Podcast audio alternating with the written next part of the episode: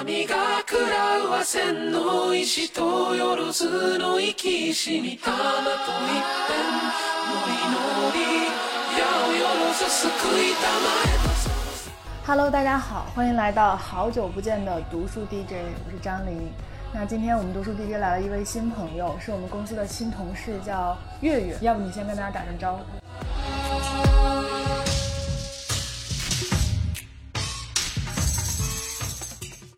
家好，我是公司新来的总监，你是什么总监？我不知道还没有给你封呢，你不就是入职级总监嘛？嗯、我是公司新来的同事，叫月月，然后爱好是睡觉和金敏喜，是一个自恋且自由的人。爱好爱好是睡觉和啥？金敏喜啊，韩国的一个女演员。对，之所以跟月月录这一期呢，也是因为第一是我们读书 DJ 好久没有更了，呃，因为就是最近我跟曹宁和英男们的时间合不太上，但是呢又不能说这个节目就让它长草，对吧？正好我们公司空降了一位新总监，就是月月，他正好是负责读书 DJ 这档节目，于是我跟月月一合计，因为月月平时也读了很多的书，就我当时之所以。呃，想让月月来加入我们和我们一起工作，是因为我看到他的阅读量啊，他对呃文字的一些把握啊什么的还蛮妙的，嗯，然后所以我就想说，不如直接让月月来当 读书 DJ 的嘉宾，自己剪自己，就他既是嘉宾，又是助播，然后又是剪辑和运营，所以呃，我们就先今天这一期呢，我觉得先跟大家一起来了解一下月月，然后以及我其实蛮想知道你为什么会来我们公司，以及你来这段时间的感受。因为月月平时其实是一个蛮内向的、不怎么说话的同事，然后我其实心里没太有底，他到底是不是喜欢我们，正好也在这档播客一探究竟。对，然后在结尾的时候呢，我们可能会聊一些月月关于对阅读呀、对文学呀、对小说啊什么的看法。对，嗯那我先呃先说一下我为什么来这家公司吧。嗯，因为我早上起不来，而这家公司上班时间是十二点钟。对，原来如此，我相信这一点也吸应该是吸引了不少年轻人来这里的理由。这就是唯一原因吗？那呃这是第一点。啊，嗯，然后是因为看了你们的节目嘛，然后招聘启事上写的是文化类的，呃一呃想招一个文文呃文化类的一个制作人，呃我就是平常我就对文化比较感兴趣嘛，然后平常也喜欢读书，这呃招聘上的要求也说就是要对文化感兴趣，呃有一定阅读量，想做一档文化类节目，嗯。我这一点是招聘启事上的要求吸引了我，其次就原来是我们招聘启事写的好。对 对对，呃，基本上就这两点。然后我决心加入的原因是因为我跟琳琳说，我决定加入之后，她发发过来一个入职大礼包。嗯入职大礼包里面我就看了，就是公司简介的 PPT，呃，其中就是说会在明年做一档青春版十三幺。我们每一年都会说要在明年做一档青春版十三幺。天呐，我被骗了！原来原来是这么小的点吸引了你。那可是就是我我在发入职大礼包的时候，是已你不是已经确定要来了吗？但是我可以反悔呀。哦，天哪！那你现在反悔了吗？嗯，就是来了之后，就是也很喜欢公司的氛围嘛，嗯就是都是年轻人，呃，而且不加班，嗯，。对，呃，所以说就是不不悔哎，所以为啥做一档青春版十三幺会吸引你呢？啊、因为我是比较想做人物类的嗯节目，然后最好是访谈式的，呃，就是青春版十三幺这个节目形式比较吸引我，嗯而且都是和一些学者呃进行合作，我觉得就是如果有机会做这个项目的话，和他们接触应该是获益获益很大。哦，哎，那你你想象过没有？如果你你是十三幺的制片人，你觉得许知远还能跟谁聊？我我经常爱这样想呀，我经常爱把自己打把自己想象成十三幺的制片人。其实，呃，就像我之前参加另外一个公司面试的时候，呃，是一档呃综艺节目制作的公司，他们会每期邀请嘉宾嘛。我他们在给我的作业里让我说，他们给你留作业，对，留了作业。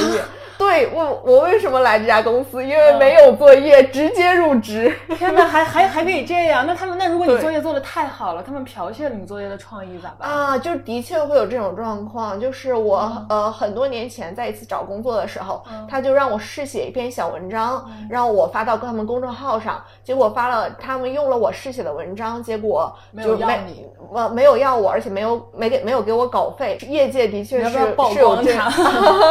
还是不要了。对，就是还是有这样的公司的，嗯。所以对，呃，在那份呃应聘的作业里面，我就写，如果我邀请的话，我会选择王朔。嗯，对，所以说，哎对，所以说，如果你说要许许知远还可以采访谁的话，我觉得嗯王朔，呃，还有像郑晓龙、冯小刚，哎，冯小刚是不是冯小刚上过采过？对对嗯对，像他们当年就是北京京圈儿这一票文艺人，嗯我觉得都是可以有很深的就是采访空间的。嗯然后就王朔他，尤其是他是本能是一个呃批判别人，然后也摧残自己的人。嗯呃，他最近啊、呃也好多年没有亮相，也没有新作品，所以说我觉得就是采访他，呃，他会聊聊呃以前，然后呃也批判批判当下，我觉得会是一个不错的选题哦，哎，你现在太像我在面试你了，你说紧张。啊。对，我们就瞎聊聊保研保研面试。哦，王朔蛮不错。哎，陈凯歌其实也可以，陈凯歌也没有上过十三幺。呃，陈凯歌没有上过，嗯，哇，你对对。十三幺真是如数家珍，看出你真的爱。啊，对，陈凯歌有部新片嘛，我觉嗯得可可，我觉得啊是可能和十三幺的制作期撞上了，具体名字我忘记了，但嗯是也就是明年吧可能会上映。哎，我那天用你手机录音，还看到你就是预定了那个球的观影。啊，是的，是的我，已经预定过 N 次，但都没有去成。啊，是我们上次我和我一个朋友，他嗯就是、呃约我一起去看球嘛，嗯结果那一天球的放映取消了，说是音响出呃故障了。之后也没想到他们还可以再兑换兑换一场球，在国庆节之后，看还是蛮高兴。这个？因为就是啊，我觉得说这段是不是会被剪掉？为啥？就是因为当时那个导演马丽在金马奖上的一段感言，嗯就刚好那、刚好那一天是北呃的金马奖颁拆迁呢对嗯拆迁那一天，嗯他就在外来人口，是的嗯，对，嗯，他就说了这个感言让我印象很深刻。呃，之后他还就是拍的是东北的一家精神病院嘛，东北和精神病院就是这两个可能跟我都有点关系。对，而且他那个精神病院里边的有几个主要人物，好像还是就那个特殊年代就是遗留下来的嗯精神问题。对，嗯而且观影四个小时嘛，我觉得整个体量对，还有内容会很丰富。嗯，何况就是能看球，我觉得是一件 很时髦，不对，很装逼的事情。对，嗯我是本科毕业的时候吧，我知道有这个电影。嗯之所以知道，是因为我本科毕业作品也拍了一个精神病医院啊然后我当时就在做文献综述的时候，就发现玛丽拍过一个这个，嗯然后我就到处去找片源，没有找到，然后就发现它会有为数不多的，就一年会有几场放映，就是那个林相在北京放映，嗯在朗园嘛，然后我就想一直想约上看，就一直没有约上。最开始没有约，最开始没有就没有去约上，因为就我们学院的老师的。就是指导你的毕业作品的宗旨是，就不要尽量不要去看同题同题材的片子，哦就是这样会干扰你的创作思路嘛。但是我拍完这个之后，我还是很想看。嗯，另外还有一部片子，那个在网上是有的，是王冰导演的，叫《风爱》，他拍的是云南的一家精神病院，嗯他那个就是全程都是云南话，然后他的字幕又都是英文字幕，所以就看起来比较的费费眼费耳，看不太懂。对，但是我觉得球应该会好一些，因为东北嘛。其实，呃，我和我朋友推测，上一次就是放映取消的原因，应该不是、嗯对，一般说音响问题，一般都不是音响问题，啊什么设备故障、字幕对机故障都不是什么 尤尤其是呃我们在和一个工作人员接触的时候嘛，嗯他就是频频来电话。但是作为一个放映人员，设备坏了你不去修，然后你直接想到的是退票，他就所有接到的电话都是退票电话。我和呃我朋友就推测这个可能是审查大概几的原因。号呀？什么时候？几月份？呃六月、五月？呃九月九九月就就就是这个月，对，就是这个月，嗯。那琳琳，你大学学的是新闻，有具体的方向是吧？我们其实没有没有很分方向，但是其实你在大二大三的时候，自己大概大大概会摸索出嗯你比较适合做什么。那有人就适合做学术，去做田野调查，然后去写写这种论文；有人适合去做这种传播学的数据类的分析。然后像我的话，我因为大二的时候上了一节上了一堂，就我们的必修课叫叫什么来着？影视制作还是叫什么的？反正就是我觉得我拍片子、拍纪录片非常的得心应手。其实也没有很厉害。现在就我我有一天就前几天吧，我又翻起了我人生中人生中第一个纪录片作业去看，就发现。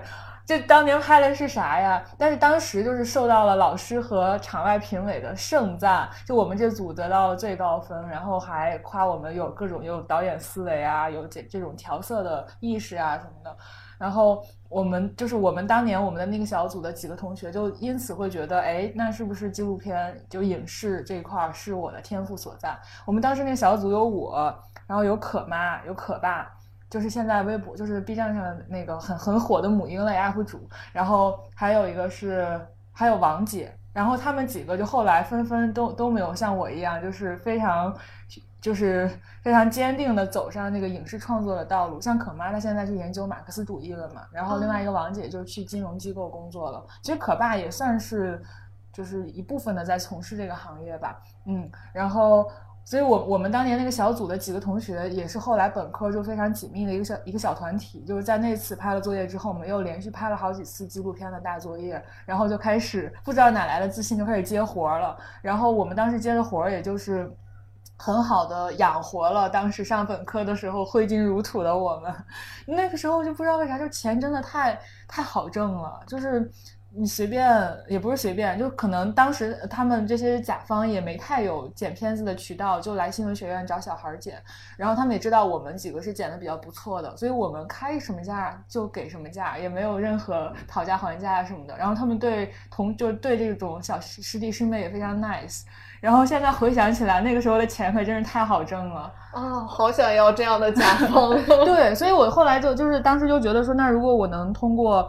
自己在这方面的才华换取一些钱财，然后还拍的很快乐，拍自己想拍的东西，那是不是我可以走这样一条道路？对，但中间也也也那什么，也干过别的。其实有当时也不觉得是别的啦，就是呃，我们大三我们专业大三实习，然后呃，像我们专业，它就清华新闻学院培养的就是面向主流培养高手嘛，就是很正的那种。国呃国际范儿的，然后很就是很很正的那种正能量的，就很正的那种记者啊、外宣人员啊什么的。然后我们同学基本上大三都会去一些主流的媒体去实习，什么人民日报呀、新华社呀、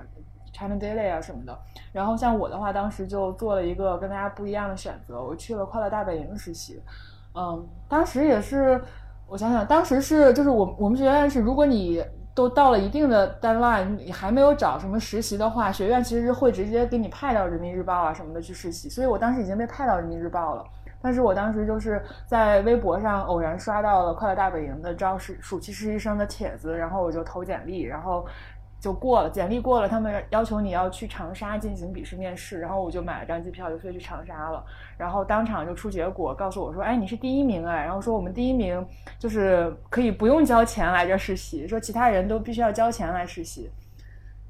然后我当时就想也没想就拒绝掉了，我就跟我们学院的这个教务老师说，说我不想去人民日报了，我还是想去长沙，然后就留在长沙实习了。那像你们新闻学院，就是走上影视创作这一条道路的人会很多吗？还挺多的，就是主要是我们学院的纪录片传统还挺强的，有一批呃对纪录片非常有研究和有洞见和有就是执行能力的老师，就是现在算就是算是国内的纪录片院线的几个大拿老师都在我们学院，所以我们就跟着他们拍片子嘛。呃，一开始就是先做自己的小作品，然后后后面相相对比较成熟之后，就跟着老师去做项目。呃，像最近上映的那个《大学》，就是我的同学们拍的，就是清华，对，就是清华新闻学院的这群人拍的嘛。呃，然后再往前，像那个我在故宫修文物，然后喜马拉雅天梯什么的，都是大家比较耳熟能详的记录记录作品。嗯，所以我们学院这个传统还挺强的，所以就是大家对。呃，就是大家上课呀什么的，对这些课都挺重视的。嗯，我也见过，就因为我我做公司也招人嘛，也见过一些学校的新闻专业的同学，就他们可能对于那拍摄呀、剪辑啊这块儿，就学院不是特别重视，就是在教育的时候，就在那个上学的时候没有特别的去学过，甚至都不会用剪辑软件，然后。我我就觉得就还挺感谢我们学院当时对这方面就是的支持。对对对，像我们学院就是设备呀，拍摄设备和后期剪辑设备都是最就市面上最高级的。相比琳琳，我可能是一个影视创作的叛逃者。是吗？你是学影，你是学影传的？对，因为我是我是学编导的。啊，对你介绍一下你的这个受教育经历。我本科就读于东北某所师范大学的 编导系，之后在大三的时候去台北交换过半年，学的是设计。嗯。之后我呃中间还对哲学产生过兴趣，在我们学校的哲学学院混得如鱼得水。在 哦，嗯，然后也就是去北大念了个暑期学校，呃，关于哲学的，认识了蛮多就是好朋友的，当时还算挺开心。之后我是毕业呃工作了三年。我去伦敦又念了一个当代艺术理论的硕士，但其实我是从大四开始就开始不断的申研究生了。我申请了四年研究生，最后只有一所学校收我，然后在第四年身上，第三年身上，第四呃第四年第四年身上了。我当时义无反顾的就去了，而且是我头我这我因为我前三年是每次只申请一个学校，嗯，这一次我就索性申请了十几个学校，但是十几个学校仍然是有一只有一所学校收。我之后这回我还找了中介，当中介问我说，钱没白花。对，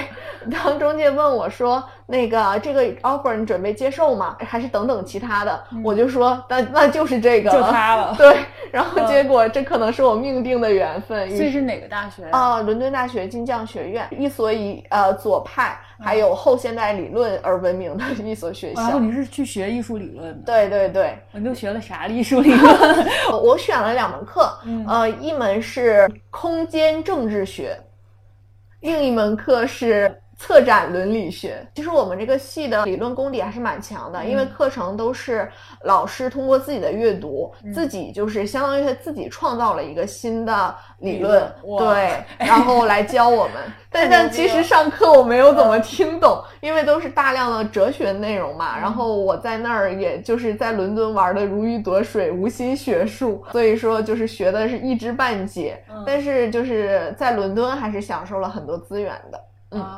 但其实，如果要问我喜不喜欢伦敦的话，其实我不是很喜欢伦敦，因为我觉得伦敦很小，就是你只要去市中心，你无论怎么走，你都会路过唐人街。之后娱乐活动嘛，你除了呃去美术馆、博物馆。还有去剧院以外，伦敦一几乎没有任何就是呃娱娱乐的项目了，呃，这个就让我觉得有点沮丧。就是我当时因为我是一九年过去的嘛，二零年就已经疫情了，在疫情那年二零二零年九月份，我妈妈本来已经给我买了一张机票回国，嗯，但是就是因为我没有拿到核酸检测证明，我就没办法回来。我就记得那一天，我就特别特别的沮丧，因为我就想，我还要再在伦敦待两周，我要崩溃了。所以说我不是特别的喜欢伦敦。嗯，但是我呃去台北交换过嘛，反而我更喜欢的是台北。台北是一座呃麻雀虽小五脏俱全的城市，你无论是想吃喝逛街，还是做一些文艺活动，都是一座非常呃方便的城市。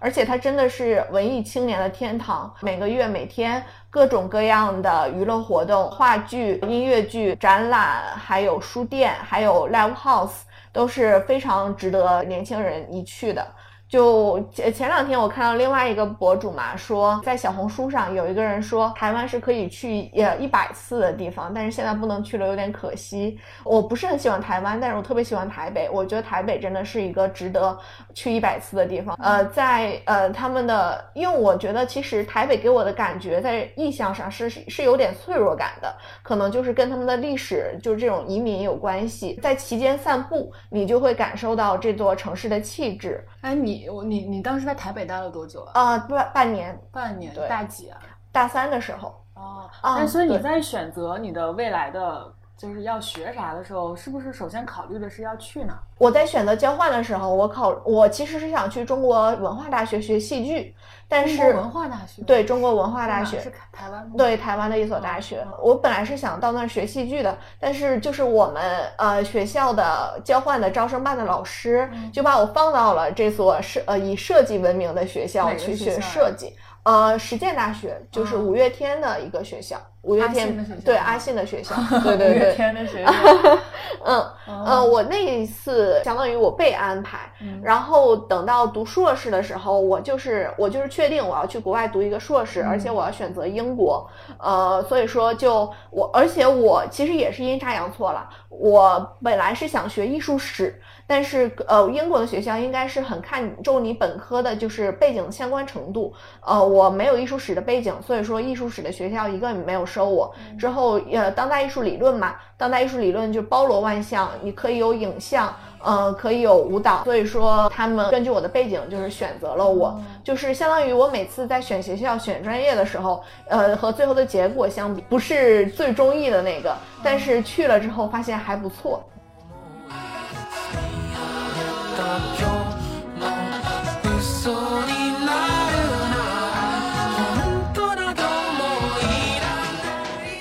哎，但是看你学的这个专业，不管是交换还是本科的感兴趣的方向，还是研究生，都感觉你家很有钱。没有了，嗯。就是去交换很便宜的。关关键是你就是学这些不图啥的专业，是的，是的，因为我其实我爸爸妈妈也就是公务员而已，但是他们就是虽然说呃很多时候对我很苛刻，或者是比较吝啬，但是每次在我人生中求学的时候，他们都会给我很大的支持。包括我找工作，其实我是一个呃工作做不很长的人，我大概做个一年左右，我就会频繁的辞职，也经也试过好多不同的行业，但是他们每次都支持我。包括这一次我来北京，已经是我算是第四次来北京找工作了。就是我觉得对于其他家长来说，都会说，尤其是在东北那样一个就是官、官僚，而且又是公务公务员家族，对他，我觉得他们如果是其他的父母，肯定就会说说，哎呀，别折腾了，在东北待着吧。嗯但是我父母就是会会会说，那行你去吧。但是他们也说了，这是最后一次，你一定要好好干。哦，哎，所以你刚才用了一个词叫“来北京找工作”，嗯，就对于你们东北人来说，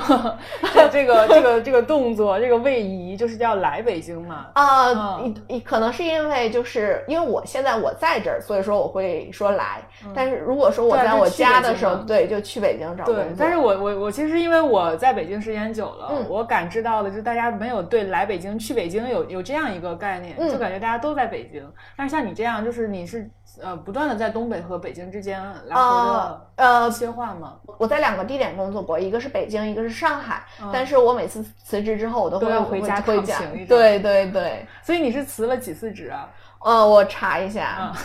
辞了四次职，哦，不含这次是吧？不含这一次，这次我要 好好干。了。所以前四次都干啥了呀？啊、第一次是在一家杂志书公司做杂志内容编辑。那那时候你还没去英国是吗？啊、没有，对，刚本科毕业的时候第一份工作。对，第一份工作，然后第二次是在一个电影公众号写影评，呃，第三次是在上海的一家科技公司做科技运营。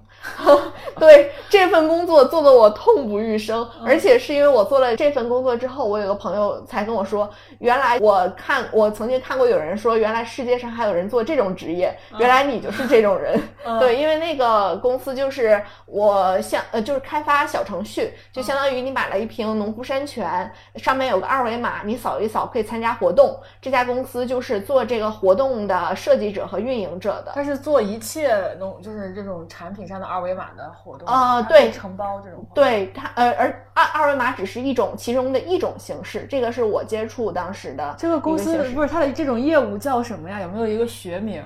嗯，他们说的是电子营销，之后他们还说自己是做快销的，所以说他们的定位就有点模糊。电不是？那我听下来就感觉，比如说你在外面的小卡片上 印一个包小姐，印一个二维码，那这是不是也是电子商务、电子营销？啊，呃，算的算的，但是你弄一个包小姐小程序 扫进去。对，但是你背后需要有技术的支持，这个才算是科跟科技搭边儿嘛。之后我去英国念了一年的硕士，嗯然后回来在一家影视宣传公司做了一段时间，嗯后来呃觉得这份工作太无聊了，于是又辞职了。在影视宣传公司做什么呀？给艺人写通稿吗？呃，对我当时是给综艺和电视剧写通稿，包括门户网站、朋友圈文案、微博文案这些。但其实咋写？哎，对我我特别好奇，就因为我因为我朋友圈里也有一些什么经纪人啊，什么影视公司的人啊，就是每次他们带的艺人有什么新的宣发有什么新的动向，他们就要在朋友圈里就发一些，就带一些小小小小表情的那种，很然后就是排版很整齐的文案，然后放一张海报。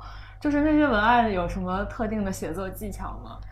对于我来说的话，嗯其实我是一个凭着本能在写作的人，嗯所以说我总结不出来特别多的技巧。但是就比如像通稿，你要举例子，举很多的例子，根据呃节目中艺人的表现，嗯你就说，但是他，但是他，而他，他则，对，就就这样写。哦，哎，那你前面几份工作呢？你第一个工作是在杂志社，杂志书社，因为杂志的那个叫书号吧很难拿，于是老板就走了一个呃模糊地带，把它办成像日本的 MOOC 一样，叫杂志书，那就是杂志的号好拿，书的号难拿呃，就是杂志的号难拿。啊，书的号是好，呃，书的号也呃也也难拿，那但是如果你是杂志书的话，就既不需要书号了。对，天哪，还能这样？是的，是的。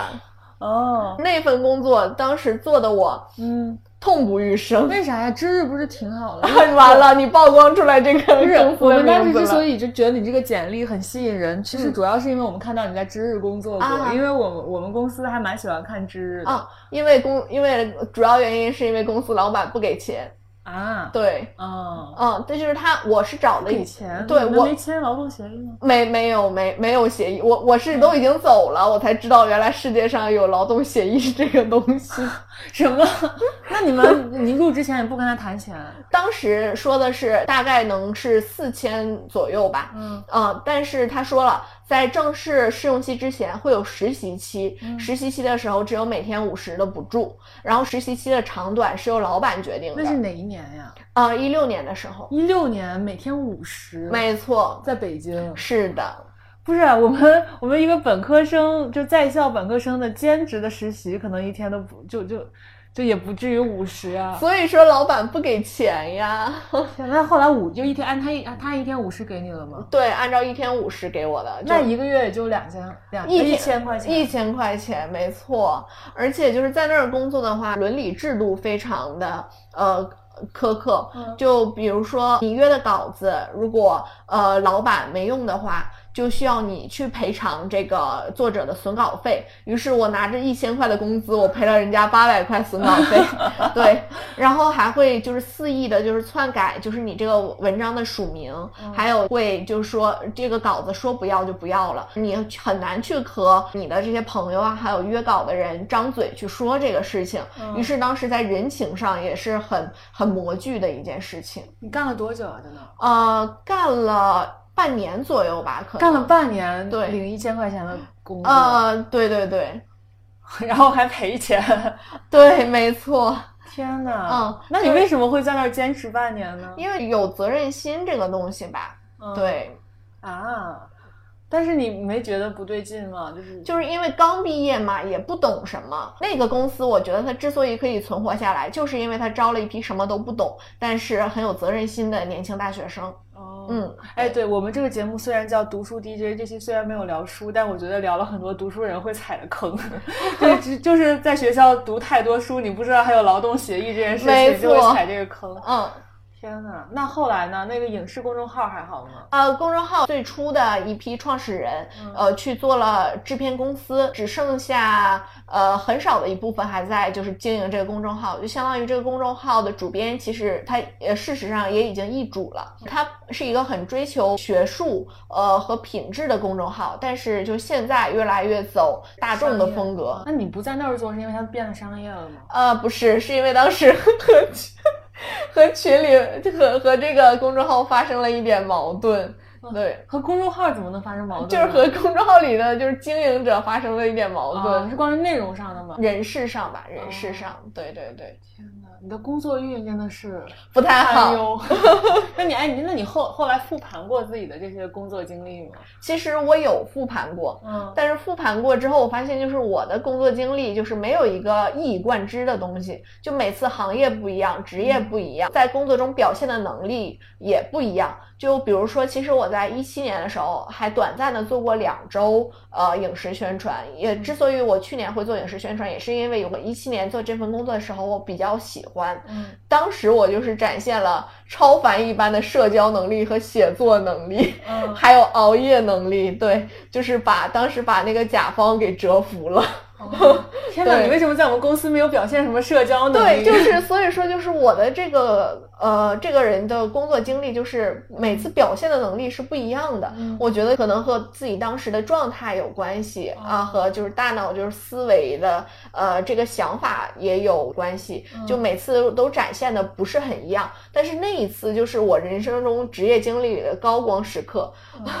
对，呃，但是那后来为啥没接着啊，就是因为太累了，就是当时呃累病了，已经就只做了两周就已经累病了。那你为啥你觉得这个挺好玩，然后后来回国又第一份工作又做了这个吗？那就是当时没有？嗯，就是因为我对就是影视和商业结合起来我很感兴趣，而这个结合起来，呃，形成了一份职业就是影视营销，而且我是在其中做文案工作，我个人来说还是比较擅长文案的，所以说我就觉得一我是喜欢这个，二我就是可以进入这个影视圈。三，我是擅长这个文案，我觉得这三点结合起来，就是是让我选择这样一份工作的原因。但是去年的时候，可能是因为做久了，我就会发现，呃，其实影视宣传就是一个呃不断的放大呃一个艺人能够呃有高光时刻的呃一个片段，去不断放大它，然后呃在不同的媒体上去不断的重复它，这种放大和重复就让我觉得很乏味。然后当时那你之前 做两周工作的时候，没有意识到这种乏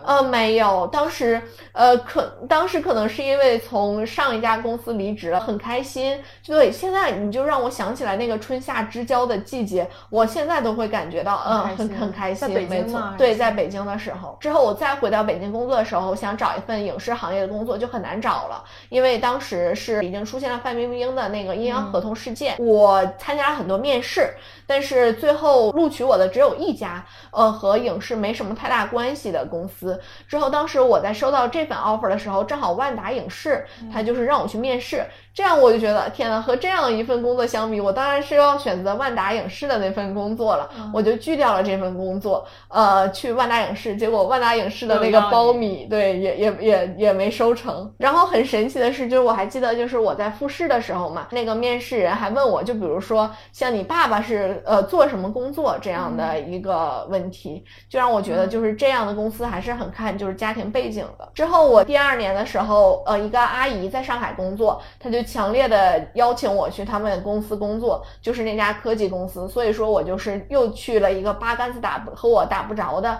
一个行业。那个阿姨是你们家的亲亲呃，是是是我妈妈的朋友，啊，她创立了那家科技呃，她是呃一个管理层，哎，那你父母对你这几段工作经历的结果，就他们就是他们除了说就是是非常的包容，非常的就是爱你，让你去做喜欢的事情，说你就去北京就挺好的。那除此之外，他们有什么？他们就觉得我干一个工作干不长，嗯，对，每每次都会说，那你就回长春吧，嗯，对，就是这样。其实长春挺好的呀，啊，你去过吗？我没去过，但是所有人都跟我说长春好。啊，怎么说呢？长春是一个很有东北味儿的嗯一个城市，也有就是自己的历史，在当代史上也有自己的地位，嗯呃，也有很多的遗产。但是就是因为我是在上大学的时候，因为我当时是很想考中央戏剧学院的，嗯但是落榜。你你的你的这个 大学和职职职业生涯，就是想考什么没考上，然后想去个什么工作，去了别的工作，嗯，没错，南辕北辙。对，然后相当于这所师范大学是我爸爸妈妈就是帮我保底选择的一个学校。嗯于是我刚刚上大学的时候，尤其是长春的，呃，虽然说它整个有城市自己的气质，但对于一个大学生来说，其实是很闭塞的，因为它没有相关的呃精神文文娱活动，也没有就是很好的实习机会，呃，再加上我的心是呃细着中细的，所以我就特别的讨厌长春。啊对，就是后来因为我也就是有轻度抑郁嘛，一部分就是因为我大学在长春，就是和这个有一定的关系。哦，嗯那你什么时候走出了这个大学的对你的魔咒影响？嗯，其实我现在还有一点师范大学 PTSD。啊，为啥呀？对，就是我就觉得，师范大学不是一个很敞亮的一个名称，嗯，对，你是对这个名称 PTSD，还是对这个学校本身 PTSD？呃，名称还有学校都有 PTSD，嗯。对对。那你觉得？得他在就是他的学校本身上为啥让你不开心？呃，对，这个编导是艺术类专业嘛，嗯。就是艺术类专业，就是在综合类大学是很不受重视的，嗯。呃，而且就是其他的那些呃专业的学生还会就是看不上你，这样嗯。就觉得哎呦，你一个学艺术的，你就是分数不高，结果来了和我一样的大学，就这他对就就会这样，而且没有一个艺术学院的氛围，因为我觉得一个艺术学院的氛围就应该是大家排戏排整夜，然后一起去呃喝酒吃饭，酒杯撞在一起，都是都是牛逼的声音。哦，这个很，我觉得这个点很很很很微妙，就是嗯你说你作为一个艺术类专业的学生，在一个综合类大学，然后有一点没有氛围的感觉，嗯。但是我呢，我作为一个在综合类大学里边的非艺术生，我却找到了艺术生的感觉，啊。就是我在大学里就是每就过着你那样生活，嗯。就每天排戏排到深夜，出去喝酒撸串儿，嗯，对，所以就是我觉得这个，我觉得这个点还挺那什么的，就我并没有觉得综合性大学就是艺术氛围就会，也也确实确实没有人家中戏北影那什么，对，但是就感觉还好哎，呃，怎么说呢？也跟自己当时的一个思路闭塞可能有一定关系，嗯就觉得我在这所大学里，我是呃我的能力是得不到伸展的。嗯，嗯，对，那你当时有做什么努力吗？努力的在发微博，你微博发的怎么样？发呃发出什么名堂？会有就是网红来关注我这样。哦对，是吗？你微博我有关注过你后来账号掉了啊为啥呀呃，因为就是去年就是我很喜欢的一个女作家被污蔑说曾经开除过另外一个呃同性的作家。呃，然后说她很呃，她之所以这样做的原因是因为她很嫉妒他。我就是在微博上去说这件事儿，结果另外一个呃女作家的呃粉丝就来攻击我，就在我和他呃粉丝的对骂当中，有人就把我的账号给举报了。天哪，你还做过这么牛逼的事情？然后其实我之前还在微博上微嗯呃火过一次，就是因为当时我吐槽第一个杂志书公司，嗯然后很多粉丝和呃以前在这儿工作过的人，就是都来说一些共鸣，还有说一些观感，然后当时的转发量也是蛮高的。哇，那你们老板恨死你了！啊，对，然后他还发，他还搜到了这条微博，他真的是恨死我了。对，天哪，那我可不能跟你闹什么矛盾，小心一点哦。让我们好聚好散。哦，原来如此。哎，那我们这期我觉得我们对月月的了解也差不多了，我们最后还是要聊一点跟书有关的东西吧，就作为一个开头，因为之后我觉得我们俩会在读书 DJ 跟大家聊很多我们关于读书啊、关于文学的一些看法。嗯但我觉得肯定是月月是主要输出者，就听了他学的这些专业之后，我非常的汗颜，我我现在觉得自己是个匠人。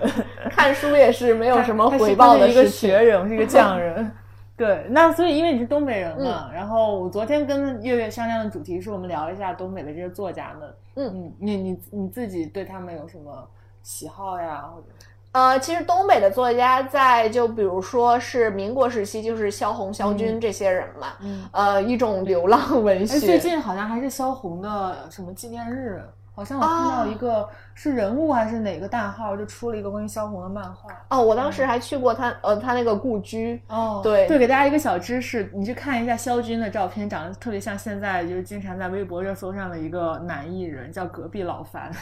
长得巨像隔壁老樊。嗯，之后这呃去年的时候，呃应该是从一九年到二零年吧，就东北文艺复兴这个概念也非常火嘛。文学上出现了一批年轻作家，嗯之后音乐上呃有有呃老舅，对他，嗯 然后呃是小视频，然后还有就是老四，嗯嗯对，但是这个概念其实现在已经就是已经过有淡化了，对，已经淡化了。在这个呃概念最火的时候，没有一个呃推力去把它继续的发展下去。但是我觉得，就是它还是呃宣传了一批原籍东北，就是现在现居北京的一群年轻哎作家的。那为啥呢？我我确实觉得生活里我见过的很多东北人，包括你，包括嗯像之前的英男、雪琴，就是都是很有才华或者很有哲思的，但他们又是那种生活里边就是不显山不露水，不会给你那种吊书袋的感觉，但确实就是感觉他们的对生活的思考呀什么的那个角度跟别人不太一样。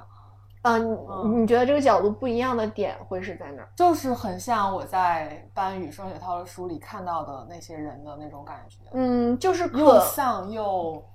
就又丧，然后呢又聪明，可能就是生活在就是东北这样一个曾经有显赫的历史，然后现在、呃很边缘化的一个地域的时候，呃，你会自呃你会有种自嘲的心态，还有本身的活下去的一种生命力。哎真的会这样吗？就是你的你生活的这个省份曾经很辉煌，现在比较没落，你就会自嘲，就是真的会有这么强烈的，呃，我觉得就是你生活的城市对你的气质是会有一定影响，以及是否你生活的城市的地位会影响你的自我认，你对你的没错会就是对于我来说是这样的，因为嗯我们家那个城市虽然说很年轻很小，但是呃，因为有一个石油的国企，城市啊？呃，叫松原。哦对，就有查干湖的那个地方，因为它有一个石油的国企，就是所以说它经济实力很不错。就是、哦解释了你为什么可以读哲学。我我家这个城市在前几年的时候，在整个吉林省范围内发展的速度非常快，呃，经济实力也很强。所以说我对于我来说，就是作为一个松原人，有的时候我会觉得我很牛逼，对，嗯会会会会有这你出门种心态。在外会就是希望就说出自己是松原。呃，这个倒不会，但是嗯和就是比如说吉林省其他城市的人，就是的时候，我就会说，我可是松原人，对，啊就是就跟我们青岛人一样，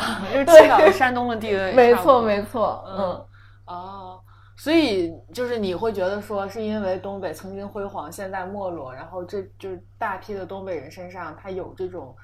就是就是家乡的这种这种这种变变迁，会映射到自己的。呃，如果我我认为，如果你经历过，你就一定会有。但是我们关键是我们这批人也没经历过呀，呃九五年、九四年，但是呃，人口流出，嗯呃，你你是可以感受到的。呃，还有，其实就像我的同学，其实就有就是九十年代下岗的嗯这批人里，他我我的同学呃对父母是嗯九十年代呃下岗的这些人，然后前一阵子还说他妈妈最近想要找一份工作，因为在家待了太久会和他爸干仗。哦，哎，对我刚才就是还想到一点，就是之所以我会喜欢看东北作家们写的这些，就是关于就大背景是东北没落的书，我觉得有一部分原因是我在这些故事里边，其实能看到我虽然不在东北这样一个环境里长大，但我能看到我周围的亲戚们、我的长辈们他们的影子。就因为其实你说东北的下岗潮，其实那个时候是全国的下岗嗯潮嘛，就都有下岗的人，然后都有在那个。就是有有人迅速富起来，有人就是迅速那什么倒下的那个那个时代里面的生活过的人，所以我在他们的他们虽然写的是东北的不得志的人，但是我能看到我我的不得志的亲戚们的影子，嗯，嗯对，而且其是小嗯城市嘛，嗯没错，没错。呃，之后就是因为我觉得，就是在一个时代里，就是不同地域的人会有生活上的相似性，会通过呃，你会通过就是东北作家写的作品，然后感受到你在山东、呃青岛你的呃亲戚朋友里面嗯的这些人。之后还有一点，我就觉得是怎么说呢？因为作家写的是人性嘛，嗯呃呃，而人性大概你都是能感受到它的阴阴暗面，还有阳光面的。在他写的很动人的时候，他是会打动你，然后通过这种人性，你去认呃，然后去连接到你的亲戚朋友里的人性，就是这样，然后让你有一个连通的感觉。。然后我读这书还有一个感觉，就是虽然读的时候是挺爽的，感觉挺看得挺入迷的，但现在隔了很久回想起来，能记住的也就那么几篇，其他的感觉大差不差。对，因为他们的就是风格其实都很相似。太像了，对对对对，其实像双雪涛、班宇、正直这几个人，嗯就是除了正直他会呃写一些犯罪呃、嗯这样的呃题材之外，他们就是写一些就是日常生活里的怪人。对嗯，对，用一种就是诙很诙谐，然后嗯拿事儿不当事儿的这样一种笔触，呃，去描写这些人。对嗯，对，所以说呃，在内容上其实是很相似的。如果你现在让我呃回想起来对，你能回想起哪几篇？呃，平原上的摩西、这嗯篇是肯定的对，因为他他用作过书名，对飞行飞行家用过书名，嗯聋哑，时之后双雪涛还写过一个人物叫刘一朵，嗯嗯就叫什么呀那篇？呃，我昨天查了一下，是跛人。之后嗯他在《飞行家》里有一篇也提到他，然后在《猎人》里面也提到他，哦就相当于是在三本不同里的书勾勒出了就是刘一朵这个人一生的一个轨迹。她让我很就是印象深刻的是，她是一个很疯癫的一个女孩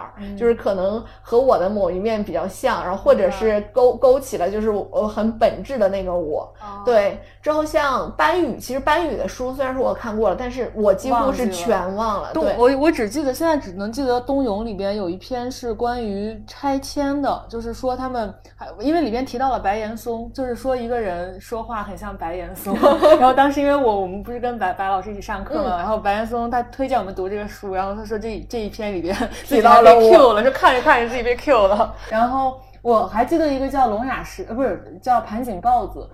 呃，是应该是双雪涛在《飞行家》还是在《平原上的摩西》里边的一篇，就他写的是一个，也是一个不得志的人，他最后一刻终于爆发了，提刀上街了。然后我就从此我在听一些我我周围的怂人的故事的时候，就尤其是甚至是我们的同龄人的里边的比较怂的人的故事的时候，我总能想起这个盘锦豹子的意象。啊，嗯对，然后像正直的话，就是我印象最深刻的，肯定就是他那本中篇小说，呃，《生吞》写了一个青春犯罪的故对，事那个。我也看了，对那是我看的第一本正直的书。嗯，对，然后还有他那本《先正》嘛，很出名，嗯获了奖。但是《先正》其实我没有看出太多的感觉来，嗯反而是他最后的一啊，对，篇最后那篇就是嗯关于跨、跨度好好多年，就是关于树叫什么啊，对，种了一棵树，好像，对对对庄树，哎，不是不是庄树是那个谁，是刘昊然演的不是庄树是刘昊然演的那个，就是《平原上的摩西》里面的啊那个男主的已经改名了，叫啊《平原上的烟火》，对火焰嘛，对，就是那那篇我也印象深刻，嗯就看到最后，哦，就是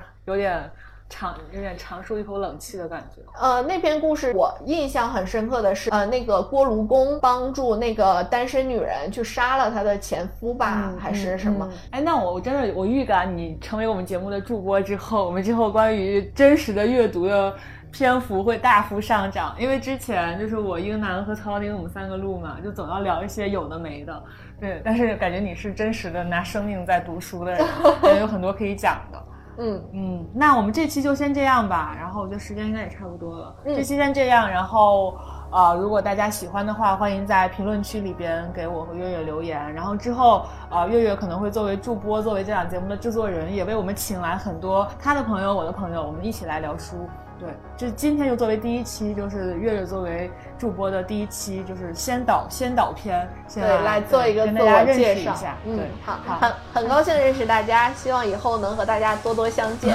嗯，谢谢大家，拜拜，拜。拜。